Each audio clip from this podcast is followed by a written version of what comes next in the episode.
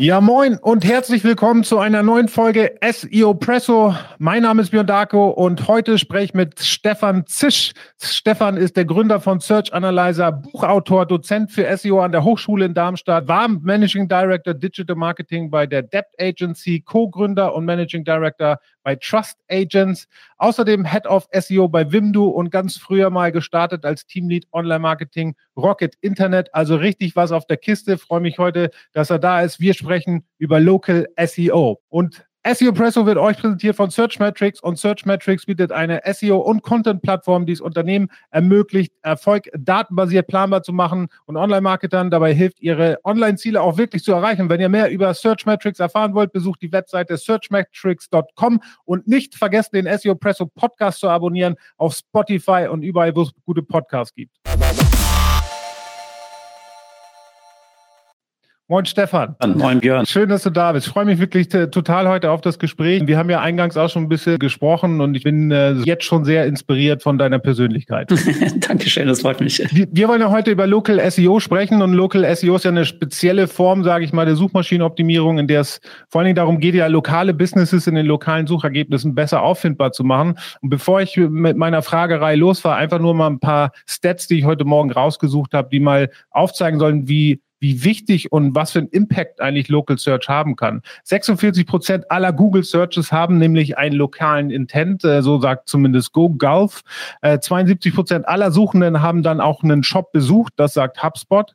18 Prozent Local Smartphone Searches gehen dann auch äh, dahin, dass innerhalb eines Tages äh, gekauft wird in der Branch, das zumindest sagt Google. Und Forrester sagt, in 2021 beeinflussen Mobile Devices mehr als 1,4 Trillionen Millionen Dollar in Local Sales. Das ist unglaubliches, eigentlich isoliertes Business auf der Google SERP. Deswegen auch die erste Frage, welche Bereiche des Google-Universums eigentlich bei der Local-Optimierung beeinflussbar sind oder gemacht werden? Wir haben ja zwei starke Produkte, die Google in diesem ganzen Lokalkontext anbietet. Einmal die ganz klassische normale Google-Suche und dann letztendlich auch durch die Kartenintegration Google Maps. Ja, also Google Maps ist ja an sich erstmal ein eigener Kosmos, ein eigener Datenpool und dazu parallel die Google Suche. Die beiden Sachen interagieren letztendlich sehr, sehr stark. Also wenn ich halt eine starke Webseite habe und halt ein passend optimiertes Google My Business Eintrag, also Google My Business letztendlich die Plattform, über die ich in Google Maps reinkomme, dann werde ich halt lokal gut gefunden. Und das bedeutet dann, ich kann in den lokalen Ergebnissen ein, äh, auftauchen, also das sogenannte Three-Pack, also einfach die Kartenergebnisse mit bis zu drei organischen Suchtreffern.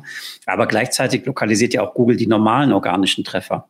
Und dann ist es halt so, wenn du nach Kleider suchst, wenn du nach von mir aus 3D-Drucker suchst, ja, je nachdem, was es für eine Suchanfrage ist, kann auch schon diese quasi Head-Terms, ja, also wo es noch gar nicht einen lokalen Bezug erstmal in der Suchanfrage ablesbar sind, dass halt trotzdem A, Kartenergebnisse reinkommen und halt B, die normalen organischen Ergebnisse zusätzlich ähm, lokalisiert sind. Ähm, du hast ja schon gesagt, dass äh, nicht nur Einfluss auch auf SERP-Feature, sage ich mal, äh, Local-Feature hat ähm, in Google My, My, Business, sondern auch auf die normalen SERPs und normalen Suchergebnisse.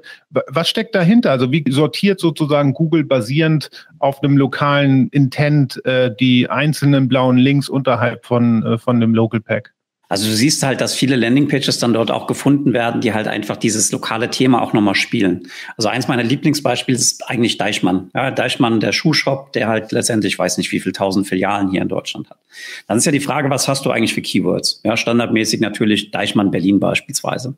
Aber gleichzeitig haben sie auch Inventar, das halt relevant ist, zum Beispiel Winterschuhe Berlin. Ja, und es gibt dann halt Personen, die entweder halt bei Google nach Winterschuhen suchen und dann theoretisch halt lokalisierte Ergebnisse finden ja, und da hilft sie halt auch nach wie vor, wenn du halt eine Landingpage hast, also letztendlich eine Einstiegsseite anbietest, die halt dieses Thema, dieses Keyword letztendlich entsprechend aufnimmt. Und halt zeitgleich kann es halt auch in Google My Business passieren, dass halt Google anzeigt, auf der Webseite gefunden. Also wenn du zum Beispiel mal jetzt parallel nach Lockenstab oder sonst was suchst, dann findest du in den Google My Business Einträgen beziehungsweise in Google Maps Ergebnissen steht unten drunter gefunden auf der Webseite. Also da rankt dann halt Mediamarkt mit ihrem ganz normalen Store, der bei mir in der Nähe ist, und unten drunter dieser Hinweis gefunden auf der Webseite. Ja, und mhm. dadurch hast du letztendlich halt diese Relevanz erzeugt. Und dann ist es eigentlich nachher egal, ob der Nutzer bei der normalen Google-Suche sucht nach diesem Keyword oder halt in Google Maps. Auch dort kannst du halt nach Lockenstab oder sowas nutzen. Das glaube vom Gefühl her machen das nicht so viele, aber es ist theoretisch möglich. Und dann wirst du halt einfach gefunden. Ist es denn so, dass äh, für Google My Business ist, kann man sich das so vorstellen, dass irgendwie so ein eigener Index ist, der sozusagen dann connected wird mit dem normalen Index von Google oder wie kann man sich das vorstellen? Ja, vielleicht konzentrieren wir uns erstmal ganz kurz nur auf Google Maps an sich. Also damit ja. ich dort erscheinen kann, muss ich halt einen Eintrag haben. Eintrag haben kann aber auch bedeuten, andere Nutzer, ja, du wirst ja wahrscheinlich Google Local Guide sein, du kannst halt Unternehmen hinzufügen. Ja, dann gibt es diesen Eintrag erstmal. Und es geht ja darum, dass ich quasi meinen Eintrag claime, also dass ich einfach sage, das ist mein Unternehmen. Weil dann habe ich halt den Vorteil, die Bilder auszuwählen. Ich habe halt den Vorteil, den Text auszuwählen, die Kategorie anzupassen. Ja, diesen gesamten ersten Eindruck letztendlich zu generieren. Und ich sage immer so, das prädestinierte Beispiel ist immer die Restaurantwelt.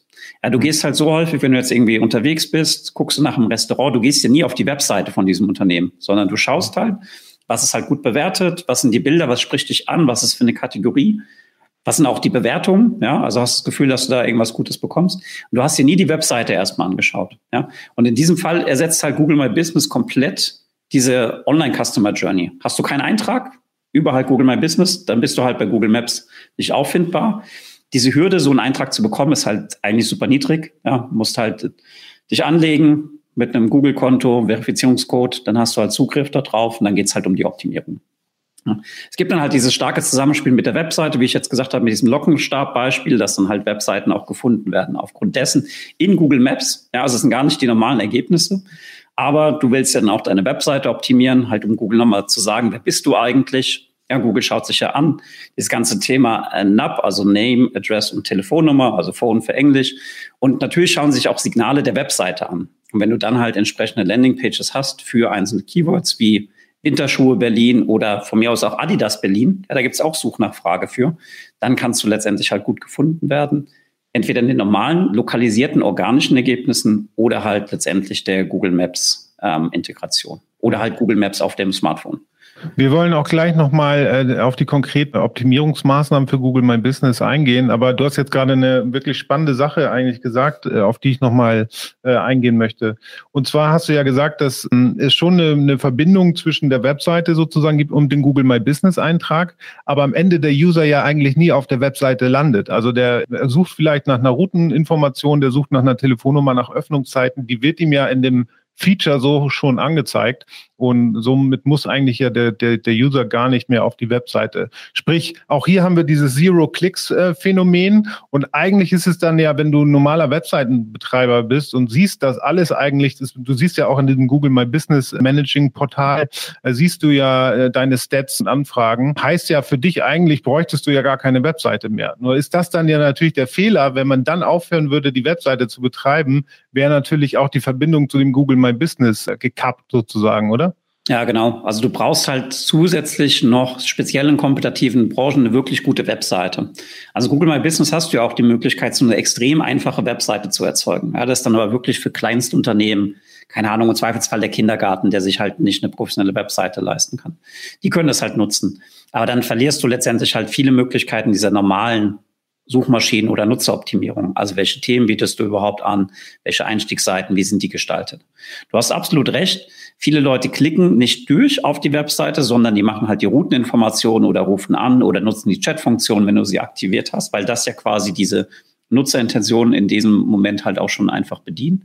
Aber du brauchst halt die Webseite weiterhin, um halt weitere Informationen abzubilden. Ja, schauen wir oder denken wir mal an Aldi, die haben ja zum Beispiel mittlerweile Ladesäulen, ja, an, an vielen Filialen einfach vorne dran stehen. Das sind ja Informationen, die du in Google My Business nicht abbilden kannst, aber es gibt vielleicht Leute, die suchen jetzt nach einem Supermarkt mit Ladesäule, weil sie halt jetzt kurz shoppen gehen wollen und dann halt gleichzeitig das Auto aufladen. Das sind ja Informationen, die du sehr schlecht in Google My Business hinterlegen kannst, aber entsprechend wieder auf der Zielseite. Ja? Also es gibt letztendlich dann halt immer wieder Bedürfnisse, die dazu führen, dass halt jemand doch auf die Webseite klickt und da ist dann einfach die Frage, wo verlinkst du eigentlich aus deinem Google My Business Profil halt heraus hin? Wenn du halt ein Unternehmen Standort halt hast, dann ist es halt klar, wohin du verlinkst, dann im Zweifelsfall auch auf die Startseite. Aber wenn du halt so ein Filialist bist, und so war letztendlich meine Berührungspunkt dann immer mit diesem ganzen Local-Thema, dann ist ja schon die Frage, was ist aus diesem Intent, also was hat der Nutzer eigentlich gerade gemeint? Wenn er jetzt, keine Ahnung, Piken Kloppenburg, äh, Townsien-Straße beispielsweise sucht, ja, dann will er ja nicht auf der Startseite einsteigen von Piken Kloppenburg. Das macht ja für ihn gar keinen Sinn, sondern er bräuchte halt den Deep Link, wo er dann sieht, welche Services werden im Haus angeboten, wann hat es offen, vielleicht wie ausgebucht ist es, es, ihr besondere Beratungsmöglichkeiten und so weiter und so fort. Und dafür braucht es dann halt eine Webseite, weil halt manche dieser Dinge einfach in Google My Business keinen Platz finden. Ja, lass uns mal in Google My Business einsteigen. Also wenn man sich jetzt als Nutzer einmal vorstellt, man macht jetzt eine lokal basierte Suche, kriegt dann dieses Local Pack angezeigt. Ich glaube, korrigiere mich, wenn ich falsch liege, es werden immer drei Ergebnisse angezeigt. Ne? Wenn man dann draufklickt, dann kommt man ja nochmal in das Google My Business oder Maps Umfeld, wo man dann natürlich noch eine größere Liste hat. Und das ist ja auch eine Sortierung von Suchergebnissen schon. Wie kann man denn das beeinflussen, dass man da relativ weit oben steht?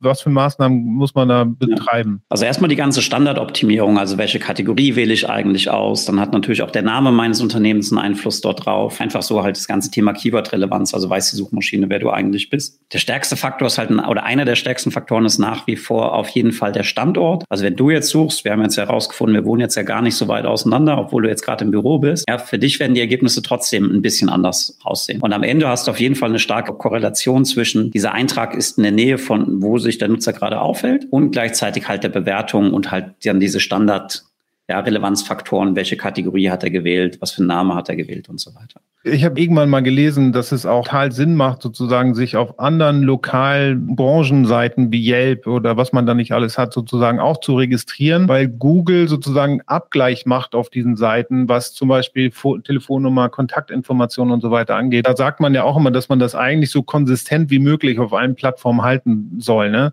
Was sind ja. da aus deiner Sicht so die wichtigsten Plattformen, die man da auch, auch pflegen muss? Das hängt halt auch wieder davon ab, in welcher Branche ich mich äh, bewege, weil es gibt ja so mega krasse Branchen, Branchen, Branchenbücher. Ja? ja? Also von daher, was ich halt dann auch in meinem Buch empfehle, einfach mal nach diesen Keywords suchen. Also zum Beispiel dann halt Bäcker plus halt meinem Ort oder halt nur nach meinem Ort, Branchenbuch plus mein Ort und vielleicht Branche plus mein Ort ja, das hat man jetzt schon.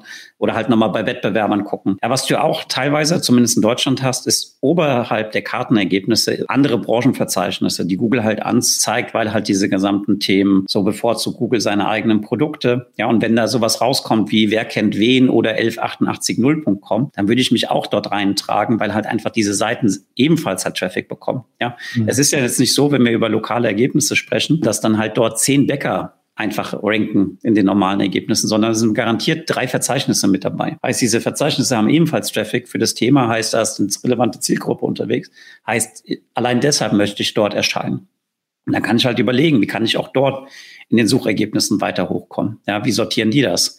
Meistens ist es halt oben bezahlte Einträge und dann halt irgendwie so eine alphabetische Sortierung. Da ist halt blöd, wenn dein Laden zum Bäcker Heinz beispielsweise heißt, weil du dann halt ganz unten erscheinst. Ja, ob du dann halt anfängst, deine Bäckerei umzubenennen, ist nochmal ein anderes Thema. Aber wenn du halt einfach mit diesen Traffic-Gesichtspunkte halt immer schaust, wer hat die Leute, die ich gerne erreichen würde, wenn sie nicht bei mir sind, dann suchst du halt nach den entsprechenden Keywords, guckst, welche Seiten es dort draußen gibt und trägst dich halt einfach ein. Und das kann halt für Branche zu Branche unterschiedlich sein. Aber diese ganz klassischen, die man halt von früher noch kennt, gelbe Seiten, 11880, das örtliche, die sind halt auch digital weiterhin halt relevant und haben da auch durchaus massiv Traffic. Ja, ich habe jetzt mal geschaut. Wir haben ja bei ähm, Similar Web, kannst du ja gucken, was so die größten Seiten in Deutschland, da sind halt auch einige von diesen ganz klassischen Branchenbüchern noch unter den Top 100 Seiten mit dabei. Von daher sollte ich halt auch dort einfach stattfinden. Und ist ja sozusagen auch denn so eine Art Backlink-Treiber, ne, für die das Google My Business Eintrag. So kann man sich das ja vorstellen. Eine andere äh, Geschichte, die hattest du vorhin auch angesprochen, ist, wenn du ein Filialist bist. Das heißt, vielleicht bist du deutschlandweit sozusagen unterwegs. Gibt es da Möglichkeiten oder wie würdest du den Leuten raten, auf ihrer Webseite sozusagen die einzelnen Standorte abzubilden, damit da auch Google einen Abgleich mit den einzelnen My Business Einträgen machen kann? Also jeder Standort braucht auf jeden Fall eine einzelne Landingpage. Ja, und das willst du ja vielleicht schon als, was weiß ich, Obi, Hornbach oder sonst was so allein aus Marketinggründen, dass sie halt sagen, hier in diesem Bundesland oder in diesem Ort gibt es zum Beispiel jetzt einen verkaufsoffenen Sonntag oder wir haben eine Sonderaktion, wir haben einen besonderen Sale oder sonstige Dinge. Ja, das ist ja ein Kommunikationsmedium. Von daher, jeder Standort braucht auf jeden Fall eine einzelne Detailseite. Was du dann dort drauf packst, ob das nur Anfahrt ist, oder halt nur Öffnungszeiten. Da gibt's halt kein Best Practice. Ich würde sagen, alles, was du halt als relevante Information für deine Zielgruppe geben kannst, mach das. Also zum Beispiel aufzulisten, welche Marken biete ich an, ja, welches Sortiment biete ich an, weil Kennst ja zum Beispiel jetzt hier, es gibt Rewe City und es gibt die normalen Rewe-Filialen, die haben halt ein unterschiedliches Sortiment. Ja, die haben vielleicht manche Produktgruppen gar nicht. Wenn du dann halt sagst, hier, wir haben auch Getränkehandel, dann hilft es halt den Leuten, die jetzt eigentlich einen Getränkeladen gesucht haben, einfach diese Relevanz ähm, am Ende des Tages zu erkennen. Dann hast du natürlich auch immer die Frage, wie musst du es halt aggregieren? Also wie musst du deine Filialen erreichbar machen? Jetzt hast du erstmal die Standortseiten für jeden Standort an sich. Aber es macht natürlich auch Sinn, das nach Stadt mindestens mal zu sortieren. Vielleicht auch nach Bundesland oder halt nach Kreis, ja, aber normalerweise jetzt so rein aus Suchbezug halt eigentlich nicht. Weil dann wäre es halt so, wenn jetzt jemand in von mir aus Südbayern unterwegs ist und er will halt bei Deichmann neue Schuhe kaufen, dann sucht er halt nach Deichmann, sowieso nach der Markensuchanfrage, dann sieht er ja auch eine relativ breite Karte einfach mit den verschiedenen Filialen, die irgendwie 20, 30 Kilometer teilweise weg sind. Aber wenn wir jetzt halt dann wieder in diesem Non-Brand-Bereich sind, also suchst jetzt nach einem Friseur, du suchst nach einem argentinischen Steak-Restaurant oder was auch immer, dann hast du halt meistens mehr Wettbewerb in einem Umkreis, dann wird dieser Kartenausschnitt auch kleiner und dann ist es halt irgendwie, sagen wir mal, Pi mal Daumen, so anderthalb, zwei Kilometer außenrum, je nachdem, wo du halt wohnst. In der großen Stadt wie Berlin ist dann natürlich der Umkreis kleiner, weil halt schon in einem kleinen Umkreis halt einfach mehr Anbieter gefunden wurden. Wir haben ja vorhin auch die, die Zahl gehört, 18 Prozent aller ähm, Local Smartphone Searches werden dann auch sozusagen zu einem Einkauf führen. Gerade das Smartphone ist ja prädestiniert dazu, sozusagen sozusagen diese lokalen Suchen abzufragen und immer mehr ja auch im Sinne von Voice Search, also oder ein Voice Befehl eigentlich äh, oder ja nee, auch in dem Fall ja Voice Search, wo ist die nächste hm. Pizzeria, wo ist das nächste ähm, so und so. Ist das auch nochmal eine besondere Optimierungsgeschichte, wenn man das jetzt für Voice Search sozusagen optimieren soll oder geht das einher mit all dem, was man da in My Business und so weiter äh, hat? Ich sehe da jetzt erstmal keinen großen Unterschied. Ja. Also es ist ja einfach nur eine andere Eingabeform. Ja, und dann geht es natürlich viel um so strukturierte Sachen. Ja, also wenn du zum Beispiel sagst, jetzt geöffnete Supermärkte, dann muss ja Google verstehen, jetzt geöffnet meint halt, ja, ich muss eine Filterung legen auf, was ist die aktuelle Uhrzeit ähm, und hat dieser Laden entsprechend noch auf. Aber im Kern ist halt Voice für mich vor allem eine andere Eingabeform der Suchanfrage. Ja, es mag ein bisschen länger werden, ein bisschen komplizierter, dann vielleicht auch für eine Suchmaschine zu verstehen. Aber das ist, bedarf jetzt keiner besonderen Optimierung. Was ich noch nie getestet habe, aber äh, das fällt mir gerade ein, vielleicht kannst du das beantworten. Ist Google dann eigentlich so schlau, sozusagen auch Ergebnisse auszuspielen über Voice Search jetzt zum Beispiel, wenn ich jetzt nach der nächsten Pizzeria in der Nähe frage, dass sie abgleichen, ob die überhaupt geöffnet haben oder nicht vielleicht geschlossen haben, so dass man die gar nicht erst ausspielt oder wird einfach ausgespielt? Also du wirst schon weiter oben die Ergebnisse sehen, die entweder jetzt gerade offen sind oder die halt bald öffnen die halt bald schließen, beispielsweise halt unten oder die geschlossen sind, dann halt nicht. Oder also auch angezeigt, aber halt relativ weit unten. Aber so genau habe ich es gar nicht probiert, weil kennst du dann, dann suchst du danach, dann guckst du halt einfach, okay, was hat jetzt offen, dann entscheidest du dich. Dann fängst du ja gar nicht an, runter zu scrollen, um noch zu gucken, ja. was ist jetzt eigentlich noch da. Also auf jeden Fall ein interessanter, eine interessante Frage. Habe ich bisher jetzt auch noch nicht drauf geschaut, aber klassischerweise kenne ich es dann. Öffnet bald beispielsweise, wenn es irgendwie so 20 oder 30 Minuten vor der Ladenöffnung ist oder hat jetzt gerade geöffnet oder dann halt weiter unten schließt bald. Musst halt irgendwie Gas geben, wenn du da noch hin willst. Lass uns zum Schluss nochmal über Tools sprechen. Gibt es äh, aus deiner Sicht spezielle Tools, die sozusagen das Optimieren von lokalen Suchergebnissen A vereinfachen oder auch unterstützen und B ähm, äh, auch welche, die sozusagen das analysieren, wo du KPIs äh, vielleicht tracken kannst oder auch, auch Analytics sehen kannst? Ähm, ja. Äh, ja, wie Leute gesucht haben oder zu dir gekommen sind. Also erstmal bietet die Google My Business Plattform selbst einige Statistiken. Ja, da hast du diesen Insights-Bereich, da siehst du halt Suchanfragen, du siehst halt, wie viele Leute haben eine Wegbeschreibung aufgerufen, wie viele Leute haben letztendlich einen telefonischen Kontakt gesucht. Also das hilft auf jeden Fall schon mal weiter. Wenn du halt jetzt dann so lokale Rankings abfragen möchtest, gibt es halt ein paar Spezialtools, aber es gibt dann genauso halt die generellen Tools wie Searchmetrics, SEMrush und so weiter, die halt auch letztendlich lokalisierte Ergebnisse abfragen können. Also dass du halt sagst, beispielsweise Stuttgart Stadtzentrum und dann halt das Keyword und dann werden halt diese Ergebnisse rausgezogen. Es gibt ein paar ganz coole Plugins. Äh, ich glaube, das eine heißt GMB Spy, was ich auch bei mir installiert habe. Da kannst du letztendlich halt diese gesamten Daten eines einzelnen Eintrags auslesen. Also zum Beispiel, in welchen Kategorien hängt er drin. Weil wir müssen ja auch wissen, jeder Google My Business Eintrag, der hat halt eine Hauptkategorie, aber der hat halt noch weitere Nebenkategorien. Und die siehst du halt standardmäßig nicht.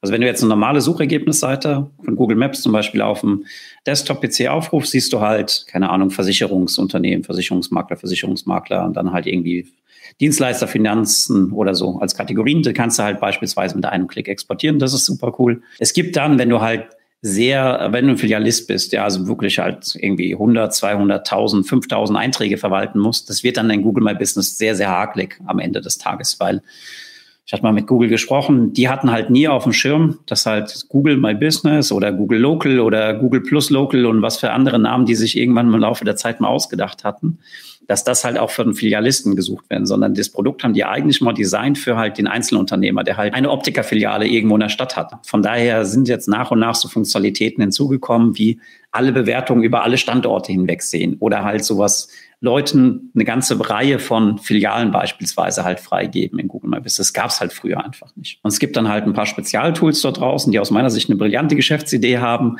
so dann diese Daten für dich zu synchronisieren zwischen verschiedenen Branchenbüchern. Die kann man halt nutzen. Aber ich würde sagen, dass es halt für denjenigen, der jetzt zum Beispiel nur zehn Filialen hat, der braucht sowas halt gar nicht. Ja. Da ist es nachher so, guck halt Google My Business, Profil optimieren, schauen, was sind dort halt drin, Bildmaterial, ist es noch aktuell, Öffnungszeiten aktuell, also diese ganzen Sachen. Damit würde ich mich beschäftigen. Dann, wie wir es vorhin schon hatten, nochmal zu gucken, was sind halt die relevanten Verzeichnisse. Einfach in dem Kontext sich ebenfalls dort von Hand einmal eintragen, ist halt einmaliger Aufwand. Und dann bist du eigentlich, ja, good to go. Ja. Und dann ist es halt nachher dieses wirklich SEO-Spezialding, wo werde ich gefunden in der Hauptstraße, wie werde ich gefunden am Hauptbahnhof, bin ich da noch sichtbar? Da gibt's dann halt so ein paar Tools wie äh, Local Falcon heißt das meines Wissens nach, wo du dann halt wirklich sehen kannst, wenn du jetzt den Standort nochmal 50 Meter weiter nach rechts verlegst, bist du dann noch auf Platz drei in diesem Local Pack oder bist du gar nicht mehr sichtbar. Aber das ist, da musst du ja schon wirklich viel Muße für eine Optimierung letztendlich halt haben um dann halt da einen zu entwickeln. Schön. Bleibt zu sagen, äh, die Qualität der Webseite spielt weiterhin eine große Rolle. Konsistenz über Adressdaten, Telefondaten, Öffnungszeiten, über verschiedene Plattformen. Konsistenz auch im Google My Business Eintrag und auf jeden Fall Pflege aller ja, Plattformen, die es da gibt. Dann äh, klappt es auch mit dem lokalen Ergebnis. Ich danke dir sehr, dass du im Podcast dabei warst. Für alle, die sich noch weiter mit dem Thema beschäftigen wollen. Stefan hat nämlich auch ein Buch geschrieben zu dem Thema. Das heißt Local SEO einfach erklärt, besser in Google Maps oder Google My Business gefunden werden, ist auf Amazon zu kaufen für 17,99. Lege ich euch ans Herz. Ich danke dir, Stefan. Es war wirklich sehr inspirierend. Bin total aufgeschlaut auf dem Thema. Und wir sehen und hören uns nächste Woche wieder bei SEO Presso. Ciao.